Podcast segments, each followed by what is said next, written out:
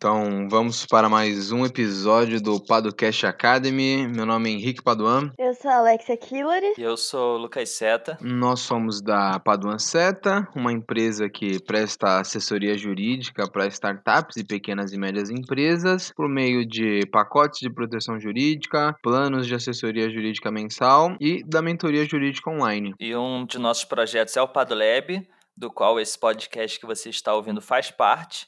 Então, se você ainda não faz parte do Padolab, que é a nossa comunidade de empreendedores visando democratizar aí o acesso é, à proteção jurídica, enfim, é, de alguma forma empoderar os empreendedores sobre essas questões jurídicas, para que eles entendam melhor é, o que, que, são esses contratos que a gente tanto fala, o que, que são esses termos, enfim, tornar isso mais palpável. Você pode assinar a nossa newsletter e aí toda sexta-feira você vai receber um e-mail na sua caixa de entrada com uma série de conteúdos, artigos, podcast, eventos que você pode participar. E é isso aí, o episódio de hoje, Alex. Hoje o episódio vai ser sobre incentivos de longo prazo para que as empresas possam manter seus funcionários, pessoas qualificadas e que querem manter até que, enfim, a empresa tenha um ótimo crescimento. Então a gente vai falar sobre isso, sobre como reter talentos mesmo. Então é isso, vamos para o episódio.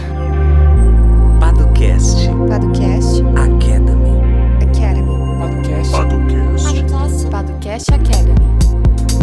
Padocast Academy.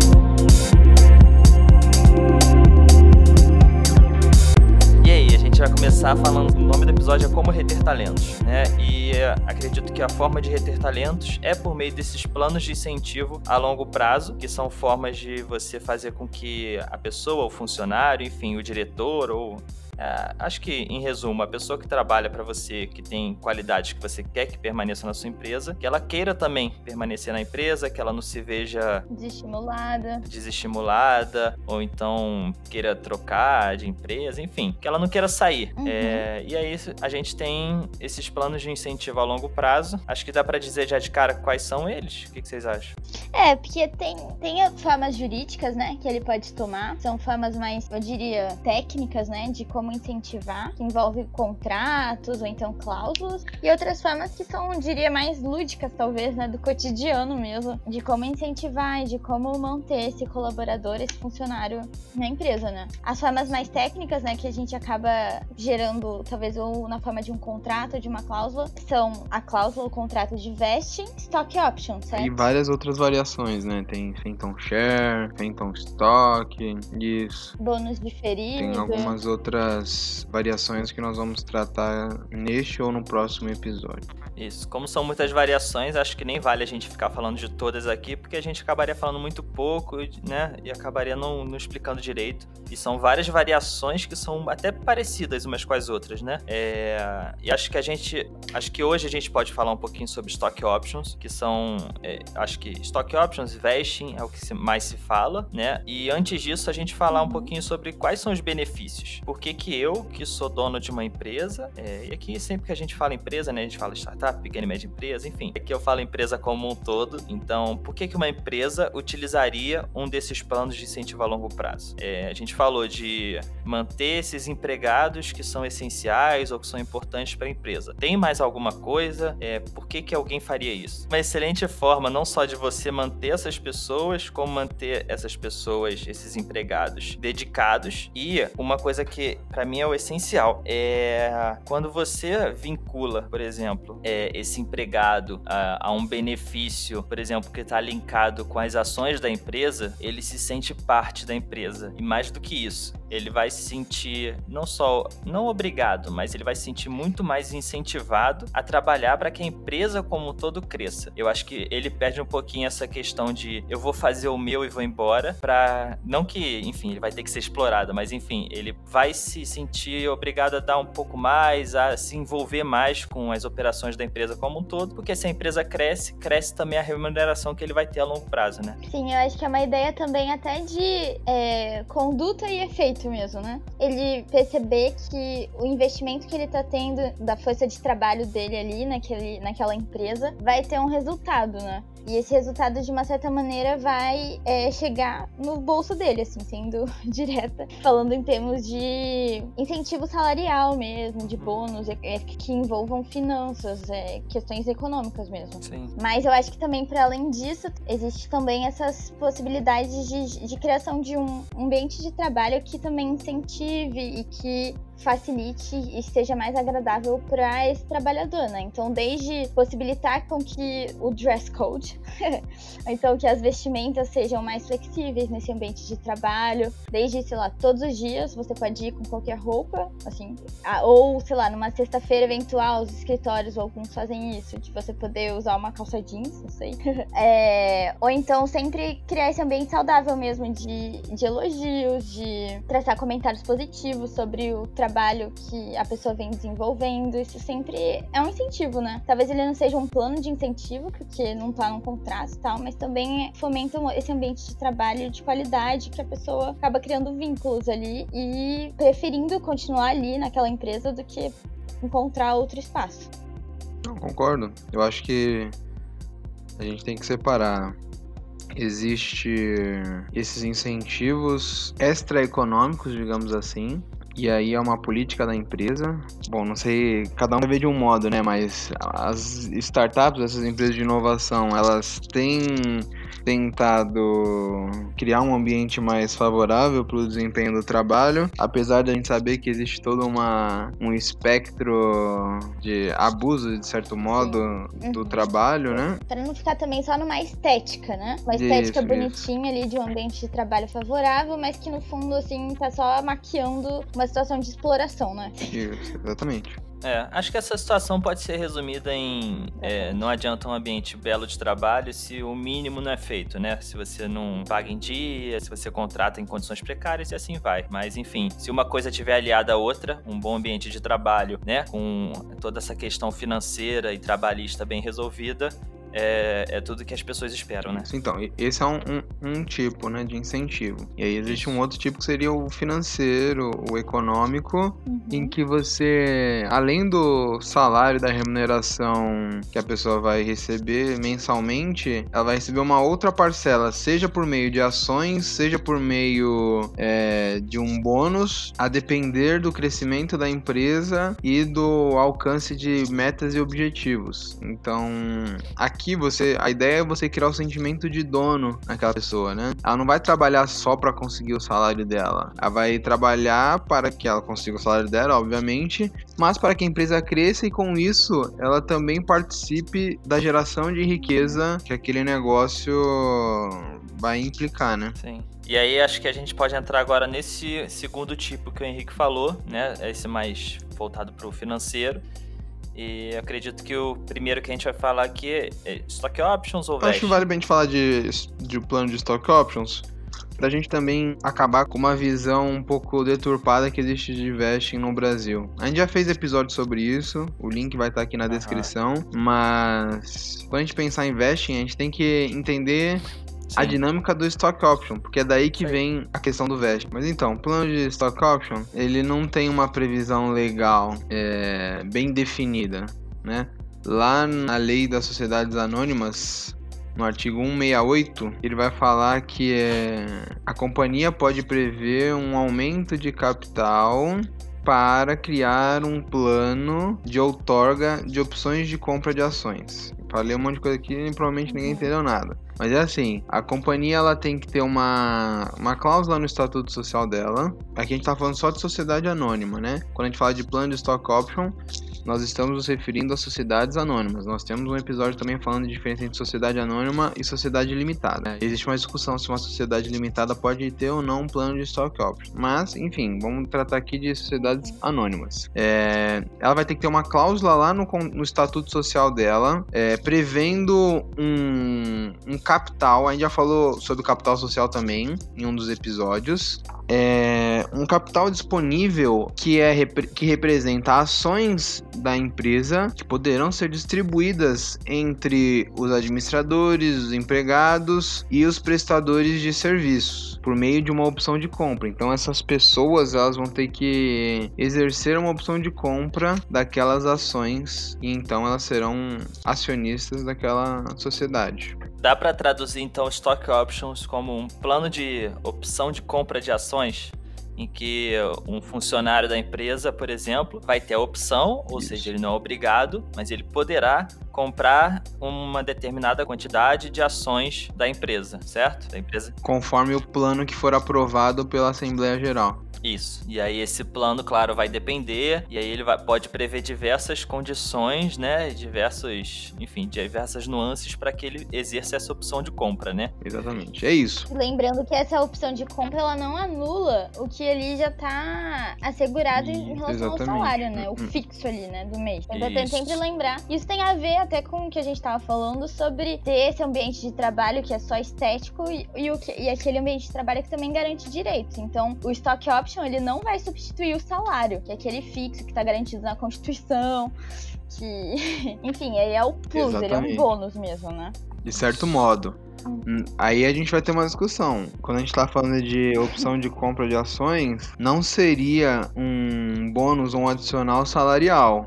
É uma relação mercantil, né? Quer dizer, de comércio ali. Uhum. Isso, de compra e Compra e venda. daquelas ações. Porque o empregado atingiu determinados requisitos, seja por tempo, seja por Uhum. objetivo, né? Aí eles vão criar esse plano e nesse plano vão estar descritas os requisitos e tudo aquilo. Existem algumas etapas, né, desse plano de opção de compra. A primeira seria a aprovação do plano pela Assembleia Geral dos Acionistas. Depois, as pessoas interessadas elas vão demonstrar interesse naquele plano, então elas vão ter um, uma vão ter que expressar a vontade delas de De alguma forma comunicar, né? isso, que elas querem participar daquilo ali. Aí depois disso, ela vai entrar num período de aquisição do direito de exercer essa opção, que a gente chama de vesting. Isso é importante a gente falar. Esse período aí, para ela adquirir o direito a, a optar por comprar ou não a ação, chama vesting. Daqui a pouco a gente volta nele. E aí entra o reter, né? Daí você retém Isso. talentos. Não adianta nada você oferecer de cara se. Não, você, a pessoa tem que ter um tempo mínimo, que é o vesting, e que aí sim ela poderia exercer essa opção de compra, né? E aí por isso essa, essa ideia de retenção de talentos. Poxa, o meu incentivo, se eu ficar aqui X anos, por exemplo. é, no final desses X anos eu posso comprar as ações da empresa. Exatamente, exatamente. A gente já volta no vesting, mas o vesting é o momento mais relevante do que a gente tá falando aqui sobre retenção de talentos.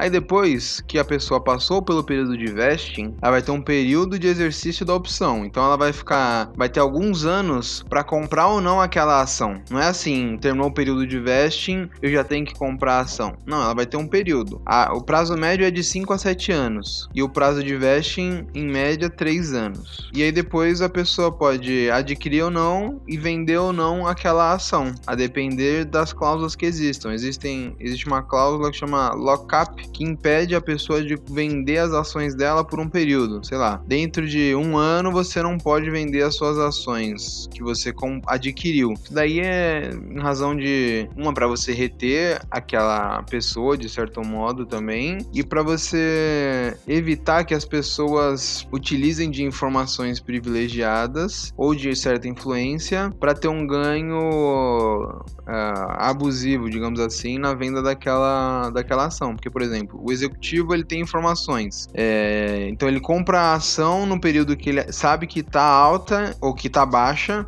e aí ele sabe que vai acontecer um fator na sequência que a ação vai subir de valor. E aí ele vende naquele momento a partir de uma informação privilegiada. Se ele tiver uma cláusula de lockup, ele vai ter que ficar um período com aquela ação sem poder vendê-la. E o valor dessa ação? Por quanto o funcionário vai comprar essa ação? Isso é tudo pré-determinado, certo? É, que eu fico pensando sobre a liquidez, né? Tudo bem, eu comprei aquilo, mas quando é que eu Sim, vou ter o é. retorno em relação Então, você pode ter retorno pela distribuição dos lucros e dividendos ou pela Uhum. venda da ação em si, né? Quando eu for comprar a ação, que valor que eu vou pagar? Sim, É. porque, por exemplo, eu assino, eu. Ah, eu, eu quero exercer minha opção de compra, mas que valor eu pago? O valor de quando eu, eu, é, eu demonstrei meu interesse em participar do plano de stock options, o valor atual da ação, qual é o valor? Entende? Isso é uma coisa que varia ao longo do tempo e que Exatamente. pode influenciar, né? E aí, como é que funciona, sério? Cara, é, é o preço pré-determinado já da ação, certo? Pode e ser. esse preço já é pré-determinado no próprio plano. Eles falam em três momentos, né? Que pode ser um- o parâmetro de, Sim. da compra. In the money, at the money e out of the money. Show me the money. Jerry Maguire. O in the money seria um preço inferior na hora de você comprar, né? Inferior ao preço da ação no momento da concessão. O at the money seria um preço igual ao do momento da concessão. E o out of the money é aquele em que o preço do, do exercício da compra é superior ao preço da ação no momento da sua concessão. Quando é que eu vou conseguir, de fato, ter a liquidez disso? Só depois, então, desse período ali que eu estive engajado na empresa, esperando a possibilidade de poder comprar ação. E aí eu comprei a ação, eventualmente também tem um período que eu tenho que esperar para poder vender essa ação. É isso? Pode ser que pode existir esse período ou não, depende da cláusula do, do contrato e do plano. Mas enquanto você tiver já com as ações, que você tiver exercido sua opção de compra, você também vai participar dos lucros e dos dividendos da empresa. E aí você já tá tendo o show me the money, entendeu? E você pode ter um show me the money maior ou menor, né? Enfim, depende das ações que variam. Depois, quando você quiser vender, se você quiser. Senão você mantém as ações e vai é, com seus lucros e dividi- dividendos como um acionista comum, como uma pessoa que investe no mercado de ações. E qual é o período em que essa pessoa que investe no mercado de ações ela consegue receber? No final do ano, por exemplo? Ou é uma previsão que tá no contrato? Não, aí são deliberações da Assembleia, né? Questão de lucro, né? Cada empresa tem um período de distribuição de lucro, de pagamento de dividendos tal. Então é meio casuístico isso. E também depende do, do resultado. E depende também do Uhum. tipo da sua ação, se ela for preferencial ou ordinária. Tem vários fatores pra gente analisar ah, se, se ela vai receber algum tipo de lucro ou não, né? E, e essa Uhum. questão da liquidez é importante também, que nós já falamos também naquele episódio sobre sociedade anônima é, fechada e aberta. Se você tiver numa fechada, as chances de você conseguir vender aquele título, aquela ação, são bem menores do que uma aberta. Tem pouca liquidez numa fechada. Então, tudo tem que ser sopesado aí Uhum. pra ver qual o melhor, Sim. o que é mais vantajoso ou não. Porque de repente você pode ficar com uma ação lá que você nunca vai conseguir vender e nunca vai ter o show me the money real, né? Que a ideia, a ideia mesmo é vender a ação, porque aí você consegue ter um, um montante É. de dinheiro maior. Sim. E acho que agora vale a gente falar sobre o vesting, né? Que a gente já deu uma passeada sobre o vesting. E, é, a princípio, o vesting seria esse período, dá pra dizer, de carência. Né? Quando você assina, o- quando você tá dentro de um plano de stock options, você tem que ficar, por exemplo, três anos. Vou usar três anos como a média aqui, né? Mas não, não necessariamente são três anos. Mas você fica três anos e quando você completar esses três anos, você pode exercer essa opção de compra, né? Só que tiveram algumas interpretações não sei se dá pra dizer erradas ou Uhum. confusas aqui no Brasil sobre o que seria essa cláusula de vesting, e na verdade ela quase se tornou uma autônoma, né? Ela foi criando vida própria e hoje em dia a gente tem contratos que tratam só sobre esse, essa, sobre o vesting, né? Porque no Brasil tem se utilizado o vesting como o ato de vestir, que você vai destravando a participação societária ao longo do tempo. Como se todo mundo tivesse 0% e Uhum. conforme vai passando um ano, você adquire 20% de participação societária. Ad- Passou mais um ano, você adquire mais 10. E assim vai. Você vai destravando uma participação societária, né? Isso acabou tornando a cláusula ou o contrato de vesting um pouco confuso, né? Porque, enfim, às vezes não faz nem sentido dentro de uma participação societária de 100%, em que você vai destravando isso. Enfim, fi- ao meu ver, ficou muito confuso e não ficou. Acho que não foi por maldade ou nada disso. É uma forma mais fácil de explicar que acabava não traduzindo a realidade. Isso, e não tem muito a ver com a origem. Quando você pega um fenômeno e você distancia da origem dele, você acaba perdendo a razão de existir daquele fenômeno. É o fundamento de existência. Exatamente, dele, né? exatamente. E aí a gente vai entrar aqui numa questão hermenêutica, E- né? Que começou. Que nós temos que escavar o sentido daquela coisa. Mas deixando o momento filosófico de lado, naquele episódio nós falamos que ah, poderia ser cláusula ou contrato. Mas quando a gente pensa em plano de stock options, fica muito claro de que a gente não está falando de um contrato de veste. A gente está falando de uma cláusula dentro de um contrato ou então de um, de um plano que tem o objetivo simples de reter a pessoa e de Uhum. trazer um período para que ela possa adquirir o direito de exercer aquela, aquela compra. Falando em talentos, geralmente justamente é uma cláusula num contrato de prestação de serviço, num contrato de trabalho, então ela vai estar prevista ali para que a pessoa adquira a possibilidade de ter esse direito de compra. Exatamente. Não é uma coisa autônoma. A gente tem sempre ali uma coisa perigosa de se falar, mas quando a gente tá falando disso, de retenção de talentos e de tornar a pessoa sócia, a gente tem sempre uma outorga de opção de compra para essa pessoa exercer essa compra no futuro e para fazer sentido para a empresa, ela tem que ter um prazo que ela vai permanecer trabalhando e só então ela vai poder exercer aquela, aquele direito. Então, esse lance de falar que ah, a pessoa já assim como veste entre sócios, é uma coisa super estranha. Como é que você vai hum, criar uma sociedade entre, por exemplo, nós aqui criamos a Paduan Seta. A gente tá, criou a sociedade do zero. Aí todo mundo lá tal tem que colocar as cotas que ele tem. Só que aí você só vai receber as suas cotas ao longo do tempo. Enquanto isso, essas cotas são de quem, né? Cria uma, uma questão muito complicada. Aí vão falar: ah, não, o que vai destravar são os direitos inerentes às cotas, como por exemplo, de a, a voto, a participar dos lucros. Também é uma outra coisa super complicada que talvez não dê pra se fazer no Brasil. Eu acho que o, o mais correto é a gente falar que a pessoa vai ter um período ali de, de, de prova, né? E ela só então, só depois de passar desse período, vai poder exercer a compra E- daquela cota, né? É necessariamente um período de tempo ou posso botar uma cláusula de vesting que, cuja condicionante não é o tempo, mas uma meta a ser cumprida? Hum, pode ser uma meta também. Só que se for só uma meta, a gente vai perder um pouco a ideia de retenção, né? Porque se a pessoa atingir a meta rápido, ela já pode exercer e pode ir embora, por exemplo. E dependendo da meta, acaba sendo uma questão temporal de qualquer forma, né? É, eu falar As coisas acabam se misturando um pouco, né? Ah, sim, sim. Mas aí, por exemplo, se ele, ati- se ele É, atingir a então- meta rápido, você perde isso, Aí né? sim, aí não tem. É, depende É. da questão de eu vou reter esse talento por pelo menos X anos. É, eu acho que são coisas Acabam atreladas, se né? misturando. Sim. E acho que vale só ressaltar aqui que tudo isso que foi dito aqui é porque a gente sempre tenta falar de uma forma que traga mais segurança jurídica para os empreendedores, né? Pode ser que as pessoas realizem interpretações diferentes quanto às cláusulas de vesting, stock options, mas a gente trata de como a gente interpreta essa cláusula, que é uma cláusula estrangeira, aqui no Brasil de acordo com o nosso direito. Então, se a gente quer fazer algo com o menor risco possível, a gente trata essa cláusula com a melhor interpretação possível dentro da nossa realidade, né? Por isso que a gente tá falando que acabou ficando confuso e tal. Ah, se a gente botar para destravar, isso pode ser mal interpretado, isso pode acabar trazendo prejuízos, isso pode acabar gerando, é, de repente, alguma, é, alguma ação judicial nesse sentido. Então, é tudo pensando nessa parte de prevenção jurídica. Como eu posso fazer isso aqui direitinho, bem ajustado, que não tenha é, tantos riscos. Risco vai ter em tudo, pra- praticamente, né? Mas que não tenha tantos riscos, que não tenha tantas interpretações diferentes que podem me prejudicar, e por aí vai. Daí a preocupação do Henrique aqui em explicar essa diferença da cláusula de vesting ou contrato de vesting, enfim. Mas daí é a ideia, né, de, de, de prevenção. Sim, exatamente. E, e tem um tema muito relevante sobre stock options.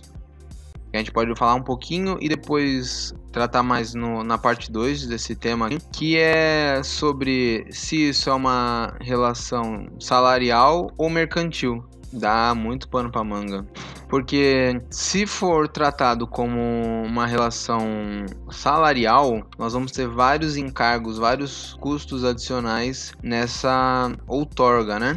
Mas se for trabalhado como uma questão mercantil, não. Aí a gente tá falando só de, de compra mesmo de ações. É, acho que é melhor a gente deixar esse assunto pro próximo episódio, que a gente consegue tratar mais sobre as decisões de CARF, TST, a gente já fala sobre a diferença de Phantom Share, né? É, a- Isso, perfeito. Acho que já Exatamente. deu uma introdução legal. É. Sim, mas é um assunto bem contemporâneo que tá em disputa o sentido nos tribunais, hein? No TST.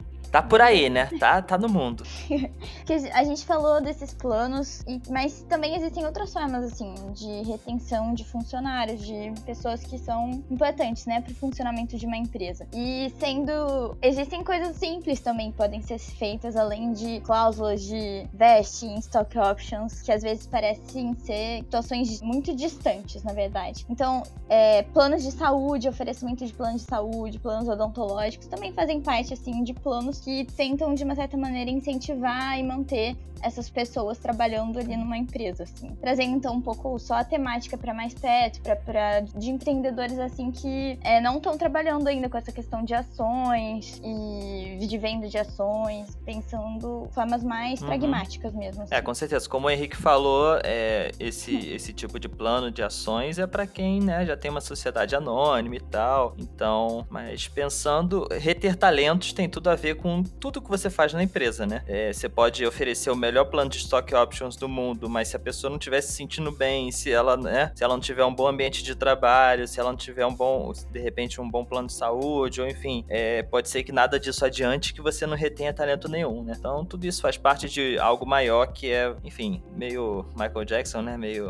Heal the world, make a- Mas é verdade, é, é- a busca pelo um bom ambiente de trabalho é essencial e isso vai reter talentos tanto quanto um plano super bem estruturado de stock options, né? Acho que essa é a lição que fica. Uhum, a É, mensagem, a mensagem final. Sim. né? Então é isso, né, gente? Sim. É Semana que isso. vem a gente continua o assunto, porque esse assunto de retenção de talento, como vocês viram, é bem grande. Então a gente vai dividir em alguns episódios aí. Talvez um, talvez dois. Vamos ver como é que vai ser. Mas pelo menos o- a próxima semana a gente vai falar sobre o assunto de novo. E é isso. Qualquer dúvida que tiverem, mande mensagem pra gente no Instagram, no WhatsApp, no Facebook, no LinkedIn, onde você quiser. A gente tá. E é isso. Assine o Padolab e seja feliz com a gente, não é isso? É isso, pessoal. A gente tá à disposição aí. Valeu, um abraço. Tchau. Tchau, gente. Tchau. Edição Guilherme Gadini.